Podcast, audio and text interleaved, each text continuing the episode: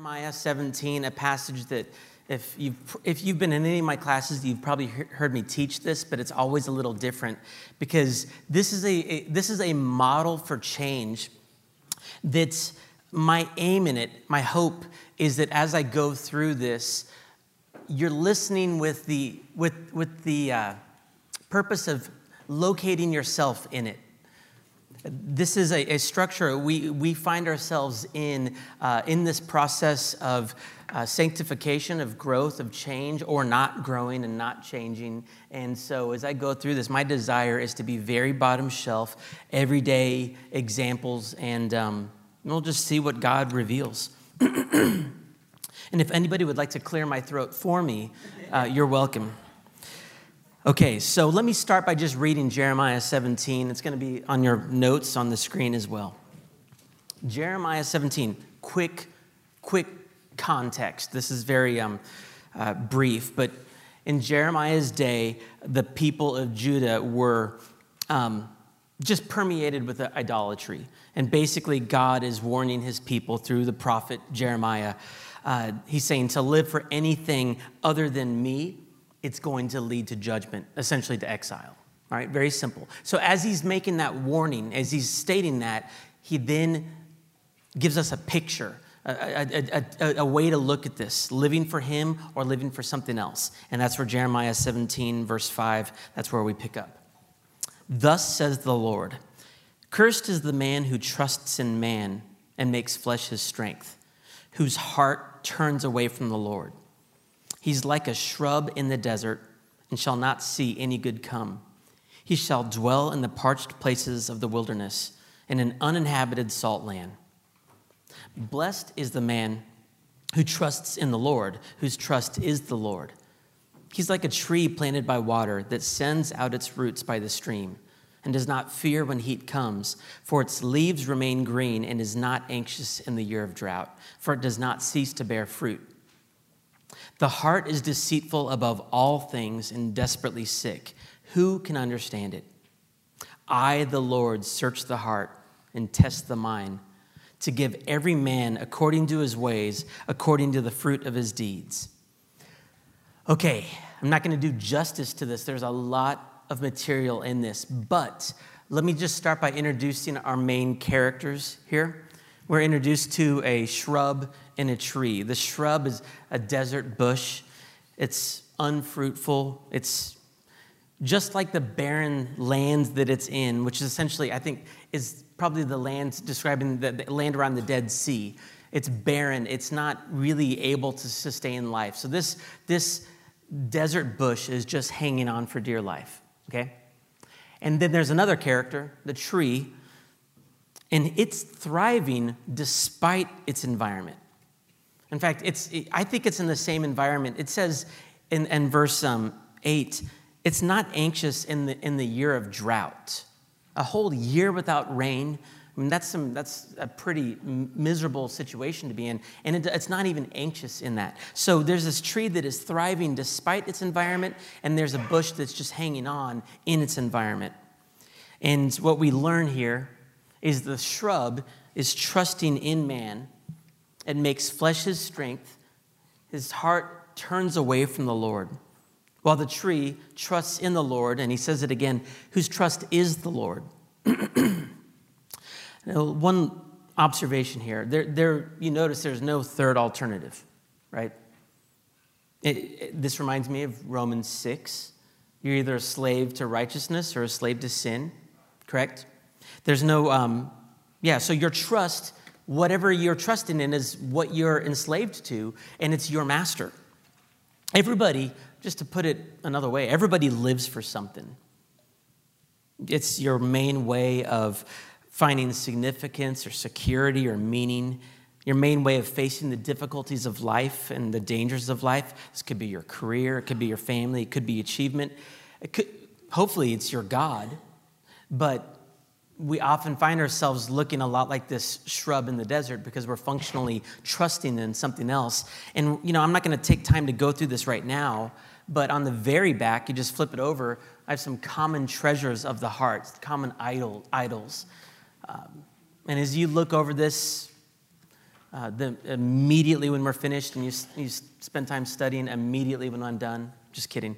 But at some point, you, you spend time looking through this, you're going to find certain things jumping off the page. That describes what I'm prone to. I'm prone, uh, as, you, as you're going to hear illustrations from my own life, I'm prone to living for approval.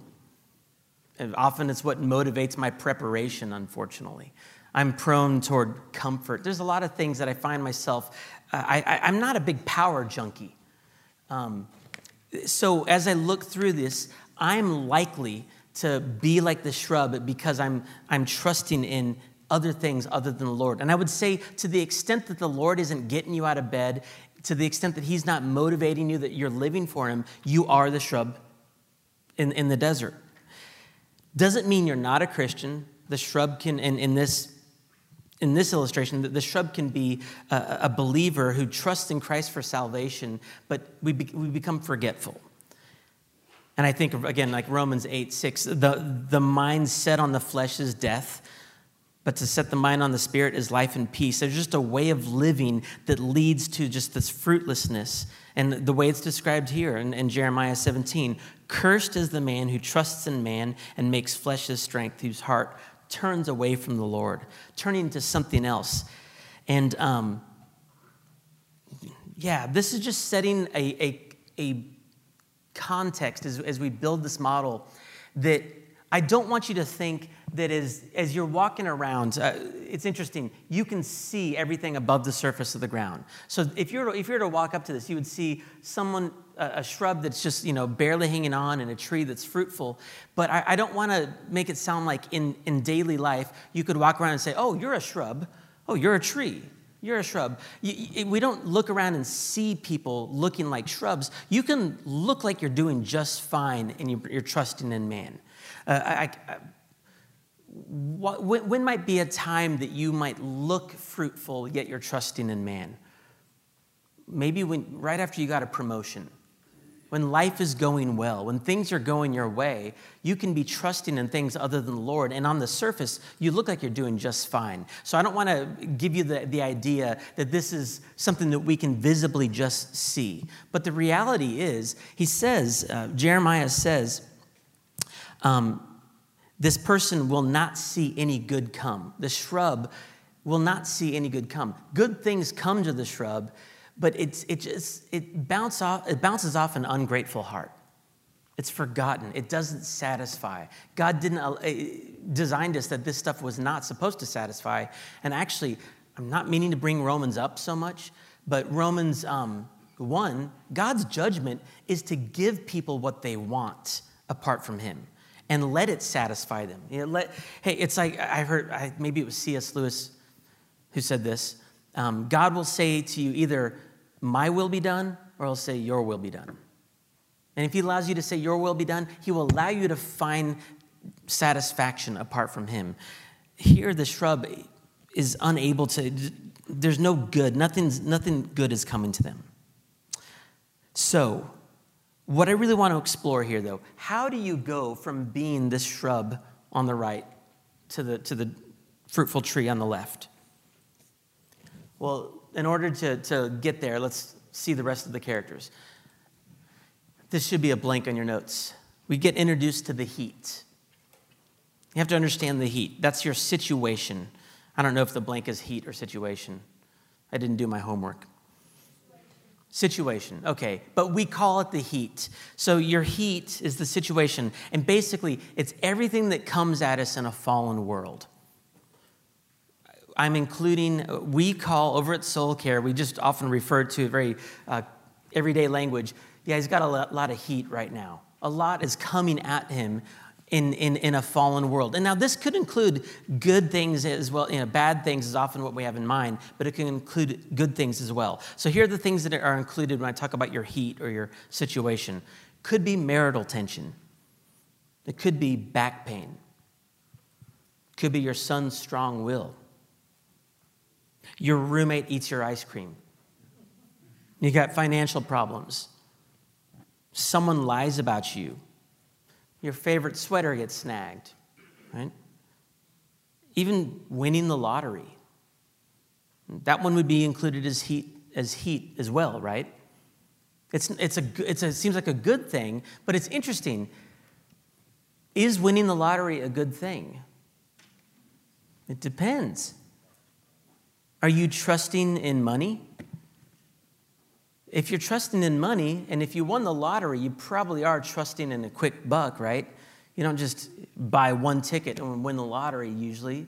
And so if you win the lottery, there was probably a pattern of trusting in, in uh, you know, quick money. And what often happens to people when they win the lottery? It ruins their life. And if a godly person who's trusting the Lord wins the lottery, I would probably, I'd, I would bet that they would probably handle it well, honoring the Lord with what God gave them. But the thing is, no good can come if you're not trusting in the Lord, ultimately. So, this can, when I said it can include good or bad things, I, I wrote down uh, Proverbs 27 21. Praise tests the heart of man. Praise is a good thing, but you know what's happened to me sometimes when I've gotten a lot of praise, I start to believe it. You know, and then I and I walk away, and then I become self-sufficient, and pretty soon I fall on my face because God lovingly humbles me. At this rate, we'll get done tomorrow. Everyone faces heat, though. And depending on where your heart is, you're going to view your heat very differently. If you're going through, say, back pain, for example, you might view that heat as just random, this stinks. Uh, maybe you view it as God is punishing you. Or if you're trusting in the Lord, you might have a James 1, 2, and 3 mindset count it all joy, my brothers, when you meet trials of various kinds. For you know the testing of your faith develops, produces steadfastness. So you have this understanding, God, you're doing something in this, but everybody has the heat and we view it very differently. I came across this, uh, Job 36, 15. God delivers the afflicted by their affliction and opens their ear by adversity. When you're trusting in the Lord and you come across a test or affliction, you actually see God is doing something to, to deliver me by this affliction. So, heat is a major player for all of us, and we all go through it all the time. But the way we usually respond to heat is with thorns. Thorns, bad fruit, you could say it either way. It's not explicitly mentioned in Jeremiah 17, but when I think of a bush in the desert, I think of a cactus. I mean, I think of something that's probably going to be thorny. I, am not overly committed to these ideas of thorns or bad fruit. But here's the thing I like about thorns uh, if thorns are the sinful ways we respond to heat, what I like about thorns is just if you think about what they do, a thorn protects the bush, right? A thorn is there for protection. At what cost? The cost of hurting others.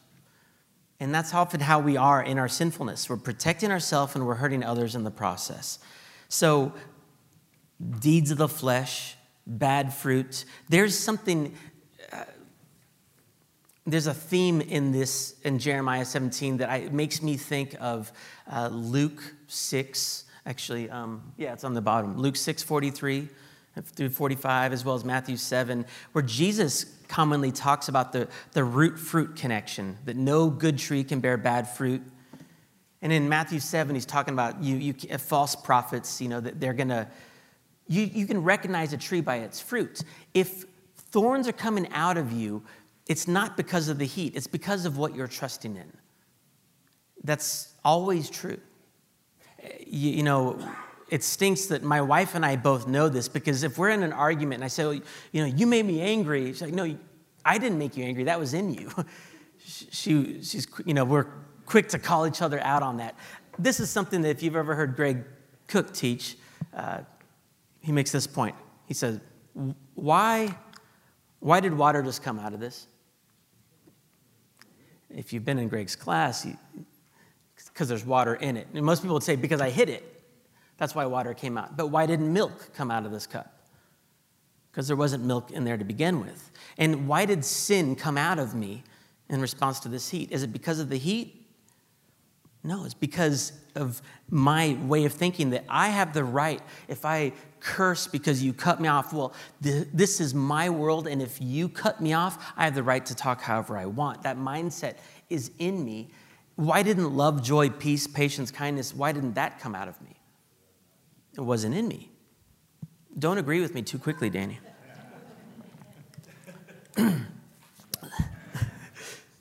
yeah, exactly. Um, so, thorns come in all shapes and sizes. I mean, we all sin differently. I, I this isn't a technical term, but I, I, call it, we all have different sin temperaments. Like, we, we I have, I'm prone um, to, to escapism when, when, when the stress, when I get stressed. My wife is more prone to, to control. Chances are you married someone who deals with stress differently than you, right? Some people will kind of just go passive, and other people will uh, become like a downed power line and shock everything in their, in their, in their vicinity. Um, that's we're just we're just different. So I listed a bunch of different types of thorns. Thorns include all different types of unrighteous forms of anger, anywhere from irritability to rage to bitterness, unforgiveness. And you know, just because you're not a temper person doesn't mean you're not you don't deal with anger because it often turns into resentment, even malice, just not rooting for someone else's good. There's discontentment, all forms of discontentment, whether it's envy, lust, self-pity, which actually is a form of pride, self-reliance, self self-righteousness, selfishness in general, fear. There's anxiety, which I don't necessarily, anxiety in and of itself isn't a sin, but often in our anxiety, we, we become overly controlling and trusting in ourselves. There's defensiveness, obsessive thinking, escapism, addictions, overspending, grumbling, sins of the tongue. I mean, the list goes on and on.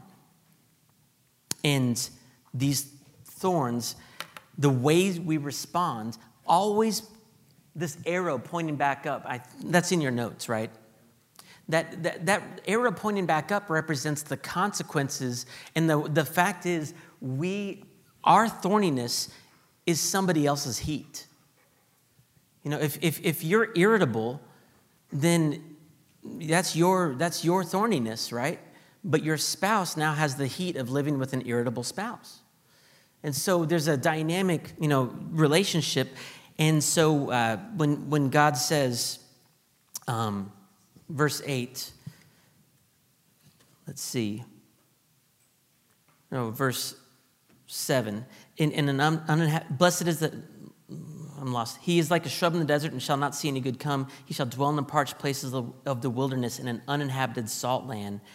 Um, basically, oh, I, the, verse 10 I, the Lord, search the heart and test the mind to give every man according to his ways, according to the fruit of his deeds.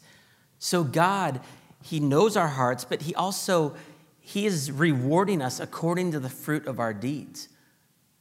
That is both a picture of judgment, but also just there's consequences to the ways we're living. And if we're in our thorniness, in responding uh, with uh, maybe just judgmentalism, if we never repent of that, that is going to lead to death eventually. If we never repent of our sin, it's a picture of where we are headed in that.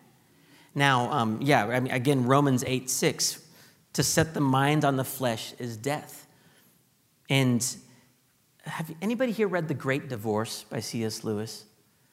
If you haven't, it's really interesting. It's a, it's a fiction, but what he does is he takes different characters who are in hell, and what you see is what they looked like in hell as they never repented from certain sins. So, a self righteous man who says, Just give me what I deserve. I'm a good man. I don't need grace.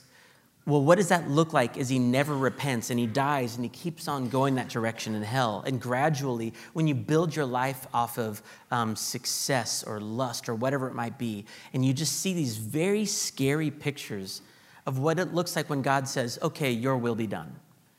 And you see yourself in it in, in, in, ways because we all we all have this this thorniness and it's scary because it is unrepented of it leads to death now god obviously has a plan for us to move forward because this is just laying out the context when we're on our own nothing's changing and god wants us to basically the heat comes into our life, it, it reveals thorniness, thorniness in us, and God wants us to move forward and, and ask ourselves, why am I responding this way?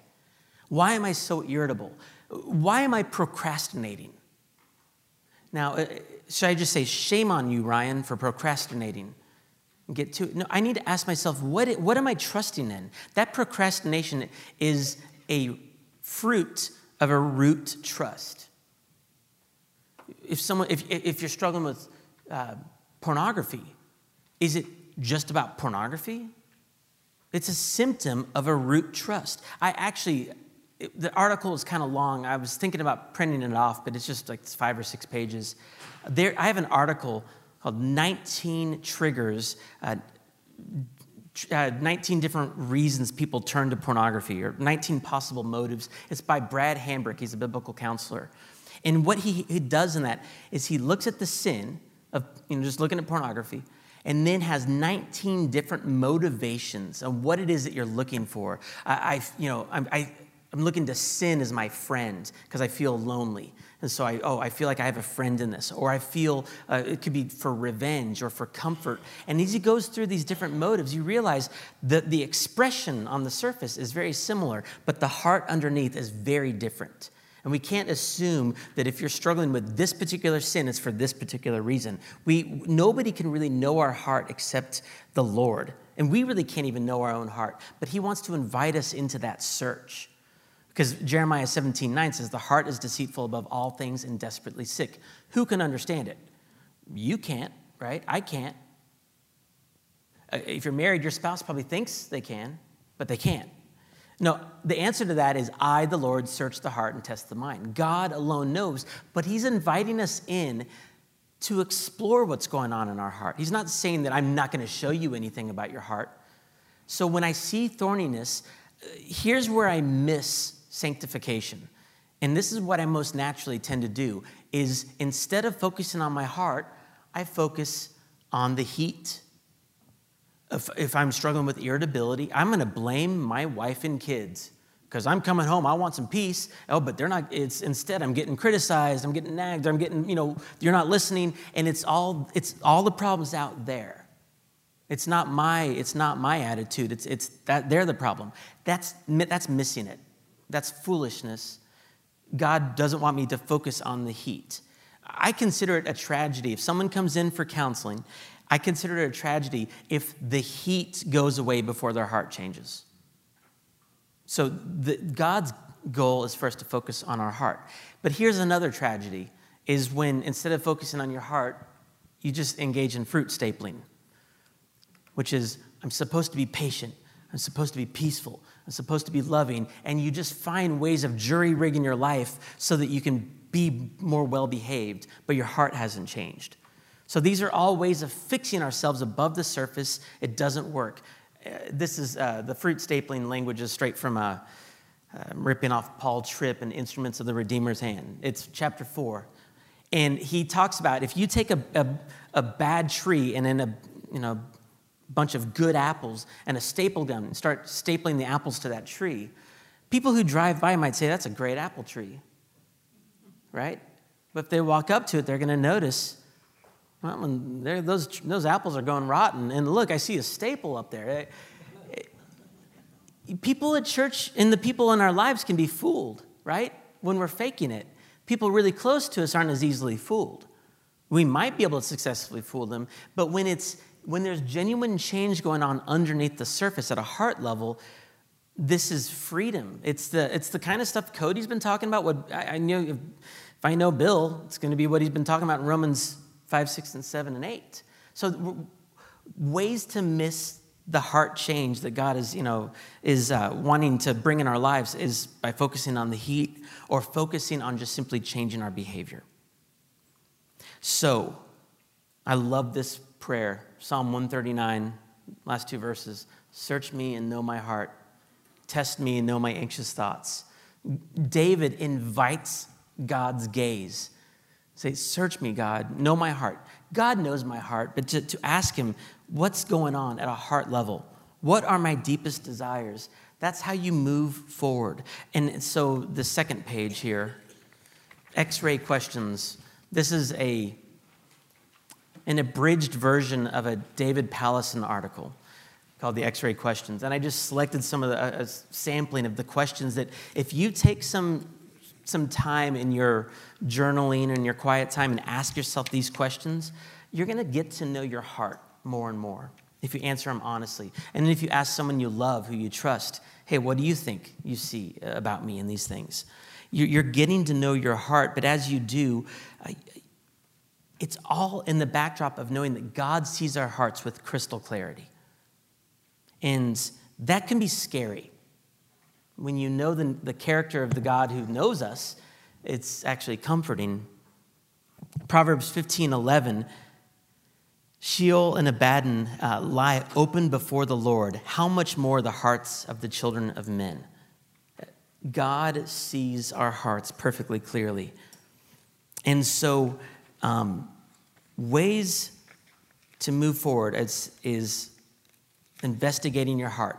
And if you want a, a copy of that article uh, from, uh, from the 19 possible motives, the reason I brought that up, it's a 19 possible motives about porn that applies to any sin. You can substitute the sin of looking at pornography and say, why do I play games on my phone? Why do I get so, why do I turn to whatever? You substitute something, you're going to see 19 different possibilities about it. those answers are going to resonate in your heart for whatever you struggle with. Sweet. Thank you. Perfect. Um, yeah, thank you, Lori. So, what's going to happen though is if you truly see your heart, if you start to investigate, it's like peeling an onion. It might make you cry. If I ask myself, I've done this before, I'm working on a sermon. Uh, Bill, I'd love to say, has this ever happened to you? But I'm not going to put you on the spot. I'm working on a sermon and I find myself procrastinating. Last time that happened, I'm procrastinating and I'm getting annoyed with myself because instead of uh, being a good steward with my time, I'm procrastinating. I can say, Stop it, Ryan, get to work. But when I ask myself, Why am I procrastinating? Last time I asked, and I was also was accompanied with anxiety. I was anxious about what I was working on. You could probably imagine why I was, I was anxious and procrastinating because I was making it about me. I was using this sermon prep time as, to, as an opportunity to write something great and be loved because I struggle with approval. So instead of making this about God's glory, I've made it about my glory. What am I trusting in? I'm trusting in applause, the approval of man, and that is uglier than the sin of procrastination, is it not? Taking an opportunity to glorify God and saying, actually, I want to be glorified. So it's, it gets uglier when you look to the, at the heart, of what's going on at a heart level. And, um, and when you find that, you could wrestle with trying to explain it away, but the truth is the only way, the only way forward is down, in a sense. That when you look, you kind of discover I'm, I'm worse than I think. Eh, but at the same time, I'm more loved than I can imagine.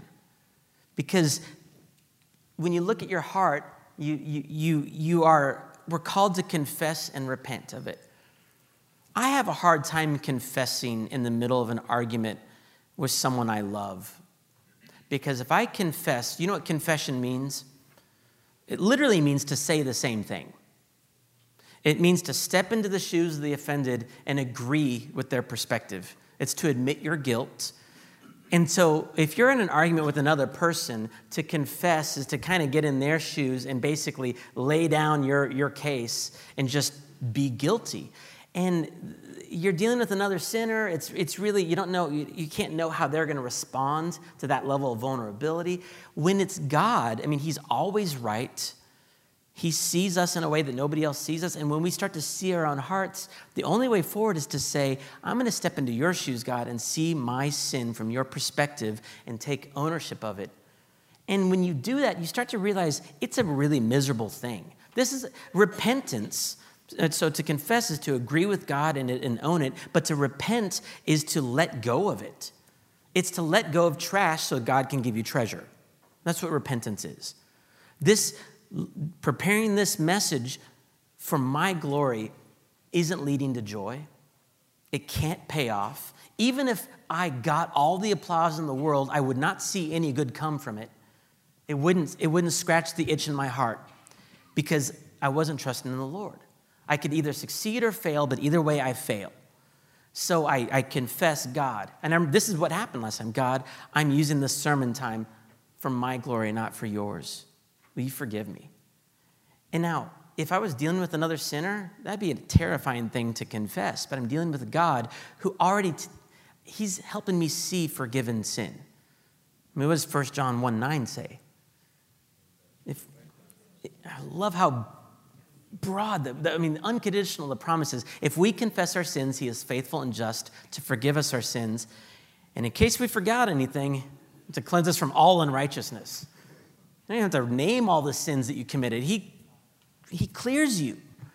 He is lavish, almost foolishly lavish. I'm not going to say he's foolish in it, but it's like recklessly lavish is a better word in, in his forgiveness. So I get to confess my sin, no matter how ugly, how toxic, whatever, to a God who is lavish with his forgiveness. And that's why I, I, I honestly believe this. It is impossible to truly, truly see your heart apart from the cross.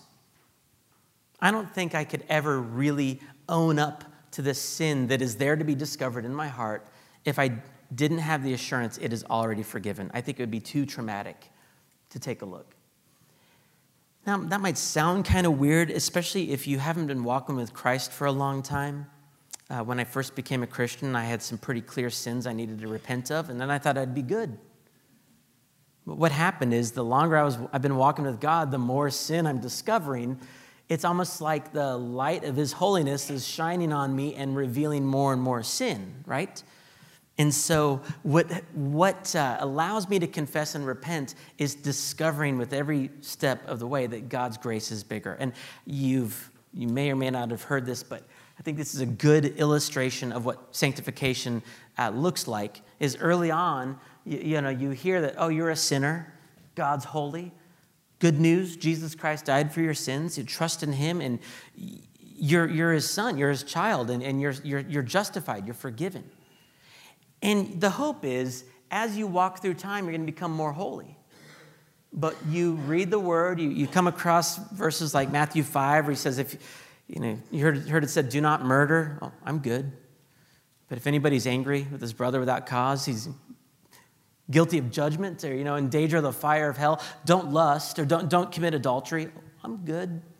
Oh, but if you look at a woman lustfully, you know, you've committed adultery in your heart. No, I'm not good. God's holiness, you find that He says, Be perfect as your heavenly Father is perfect, and you see how perfect He is. Even the holy angels are covering their eyes in His presence. That shines a light on us, and nobody looks good in a spotlight, right? But with every stage, as you find yourself becoming, you're not becoming more sinful, you're growing in awareness of your sinfulness. And God's not becoming more holy, you're growing in your awareness of, of His holiness. If that were the end of the story, that would be just, that would lead to despair. I'm hopeless. But you discover that at every stage, His grace, His, God didn't forgive this guy, He forgave that guy, right? And that's why tears come to my eyes when I'm singing about God's grace.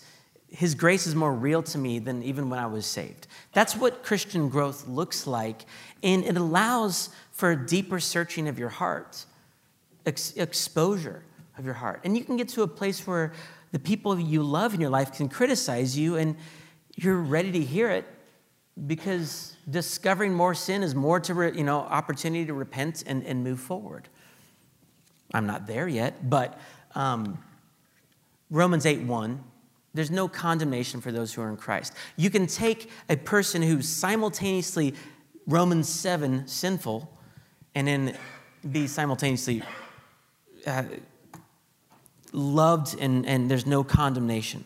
Okay. So, as we move forward in this picture, God meets us with his transforming grace.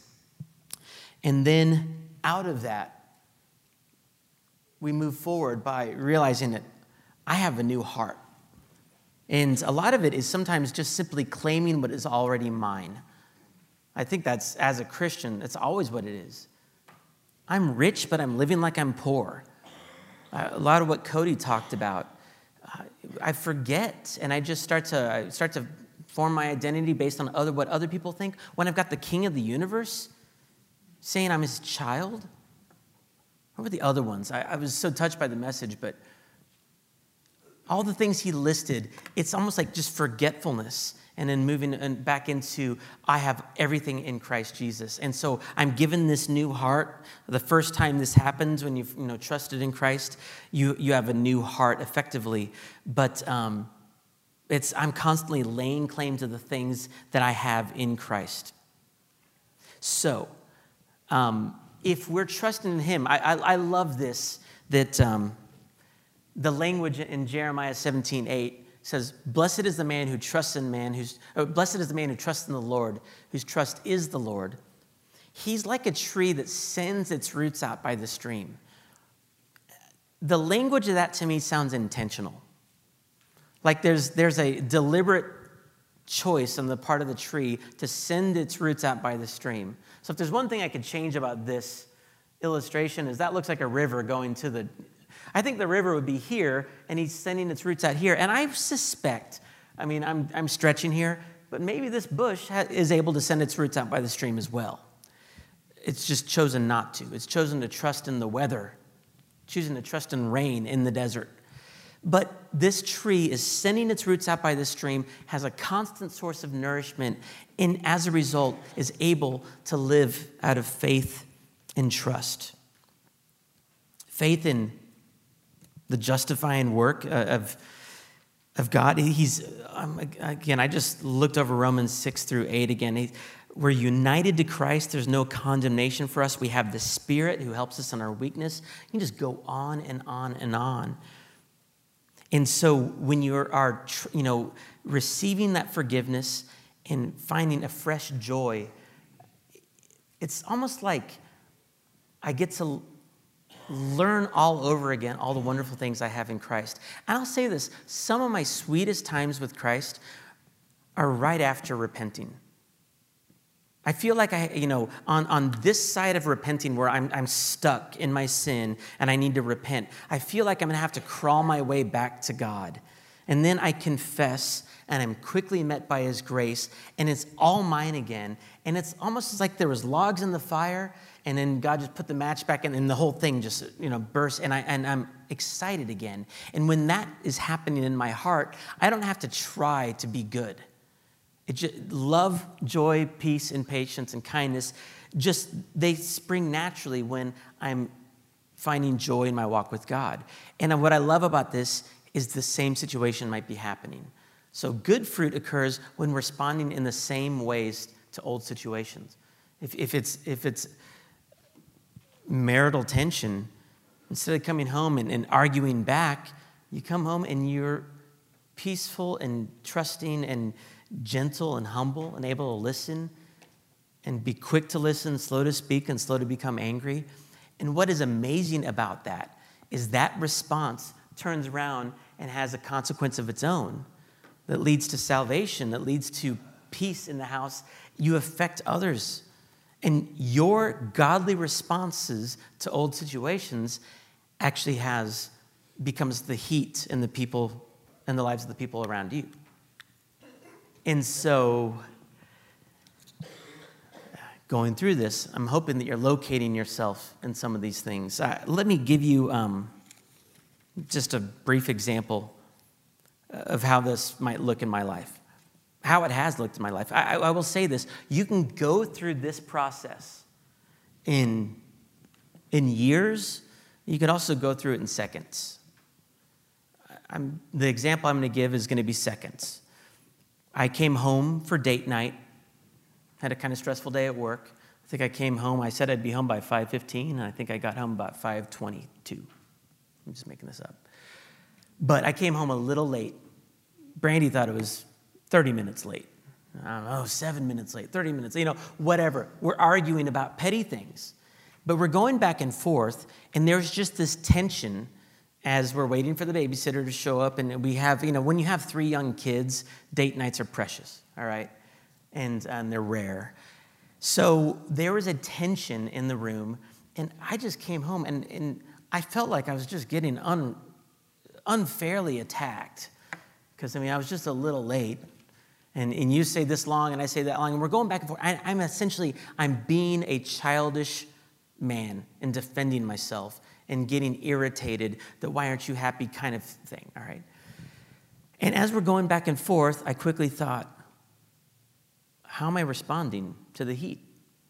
And I, because I teach this a lot, I was able to think, I'm clearly being childish and defensive. I'm being thorny. I'm not being godly.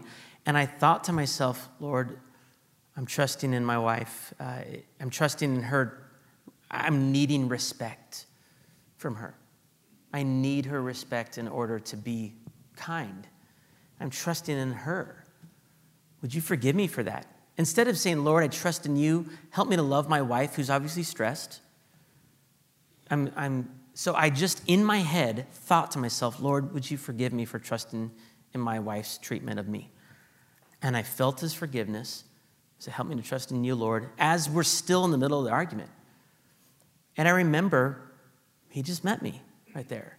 Like, I love you, Ryan. Love her. And I stopped and I shut my mouth and I listened to her.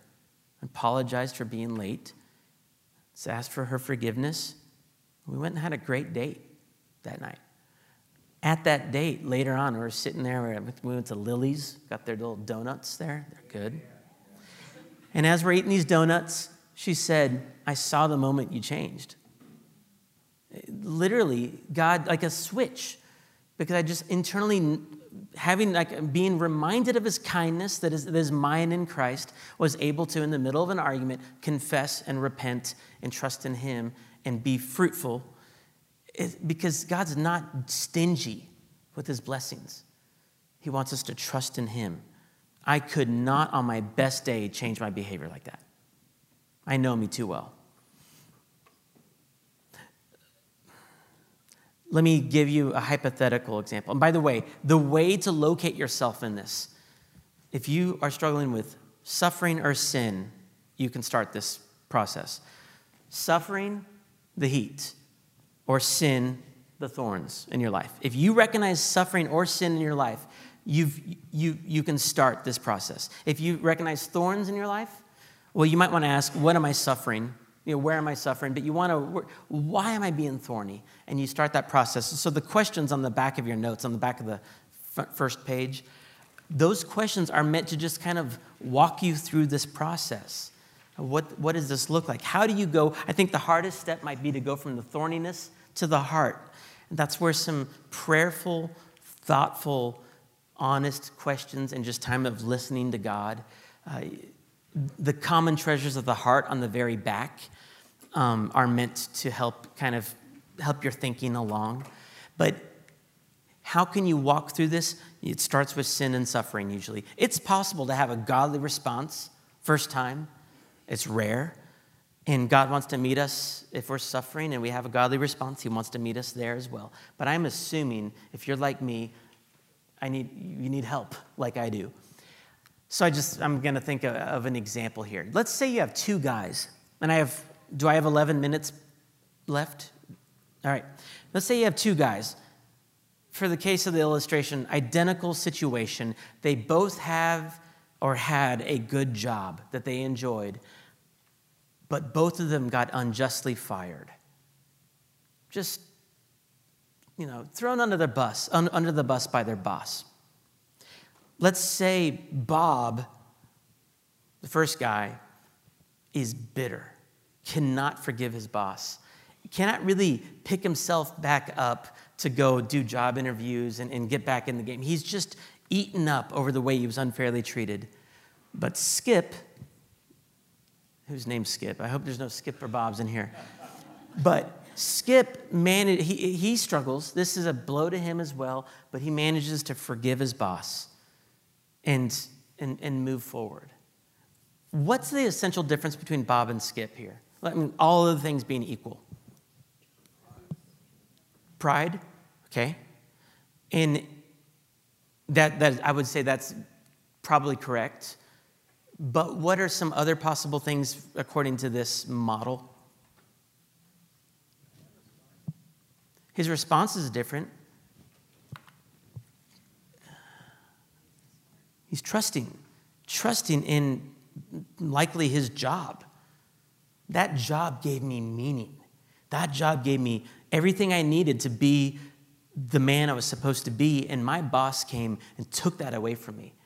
And if that's my life, if that's my functional trust, then I will not be able to forgive because it took it away from me. I mean, you see this happen all the time. You know, two people get dumped, one person is really sad, and the other person is suicidal.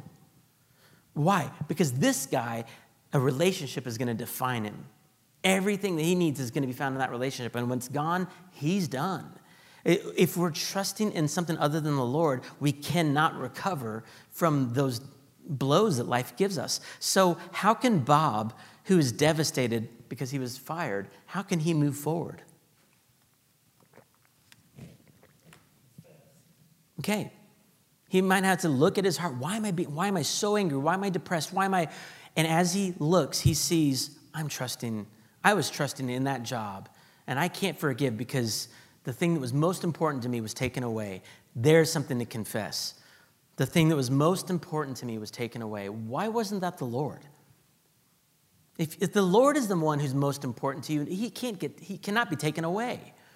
You have a stream, and you will not fear a year of drought. You will not fear the scariest situations because you have what you need. So if, if you're devastated, if you're filled with outrage, if there's really toxic emotions coming out of you, it's a good sign that you're not drawing water from the stream, that you're trusting in something else. So to, con- to, to investigate and to confess, and hopefully Bob knows that that confession, he, he is forgiven. If he's in Christ, he's forgiven whether he confesses or not.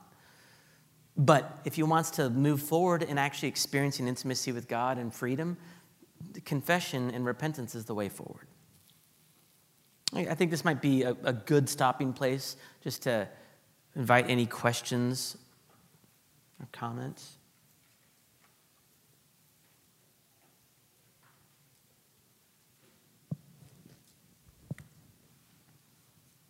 Well, okay, I have, I have one question for you. Let's say, um, let's take the, it's just an accessible illustration, but let's say there's a nagging spouse, okay? I've said this a lot. By the way, I don't, I'm not drawing from personal experience. My wife is awesome. Um, but let's say there's a nagging spouse, and we're supposed to, uh, the, the nagging spouse is the heat, right? And then your response, maybe you withdraw, you know, you avoid, okay? Well, that's, that's a sinful response. You're supposed to love. You're not supposed to avoid. You're supposed to love. Well, you, you, you, you go and you, why am I avoiding, you know, the, the, the challenge of, of, of um, stepping into these challenging situations? And you learn, well, I just, I trust in peace. I, am I need peace in order to feel okay. Well, so you, you, you confess that, you move forward, and you, you have this new heart where, hey, I can, I can handle, I can handle, I can be patient even when maybe my spouse isn't being patient. Is there a time where you address the nagging spouse? You, where you point out, hey, why, why are you nagging? Do you turn around and address it? I tell you when you don't address it. You don't address it before you go through this. Whoops. Or before you hit all your PowerPoint buttons. You, you, you don't address it before you do this work. I, I think in Matthew 7, 3 through 5, why do you focus on the speck that's in your neighbor's eye when you got a log in your own?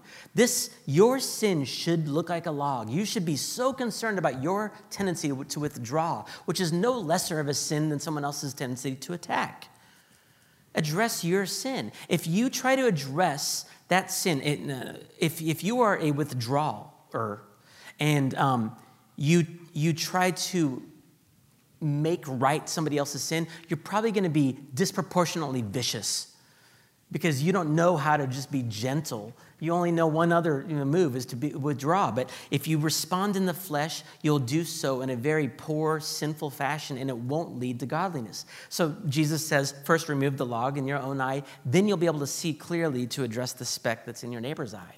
When you are forgiven and you recognize, I'm a sinner just like my spouse, then you can address your spouse in gentleness and patience and humility, knowing that you're no better with a desire for your spouse to be free from the anxiety or whatever it is that is making them miserable, right? So we do turn around and address the things, uh, but we don't do so before we address our own heart. Last chance for questions. Yes.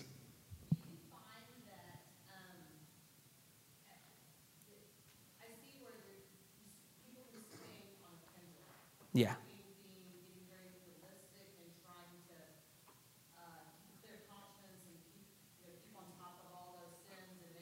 Sure.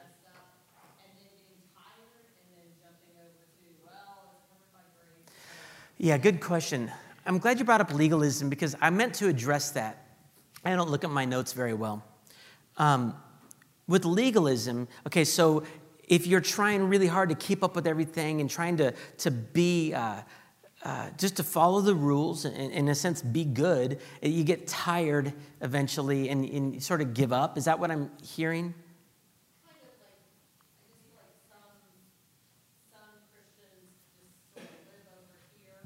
Mm-hmm.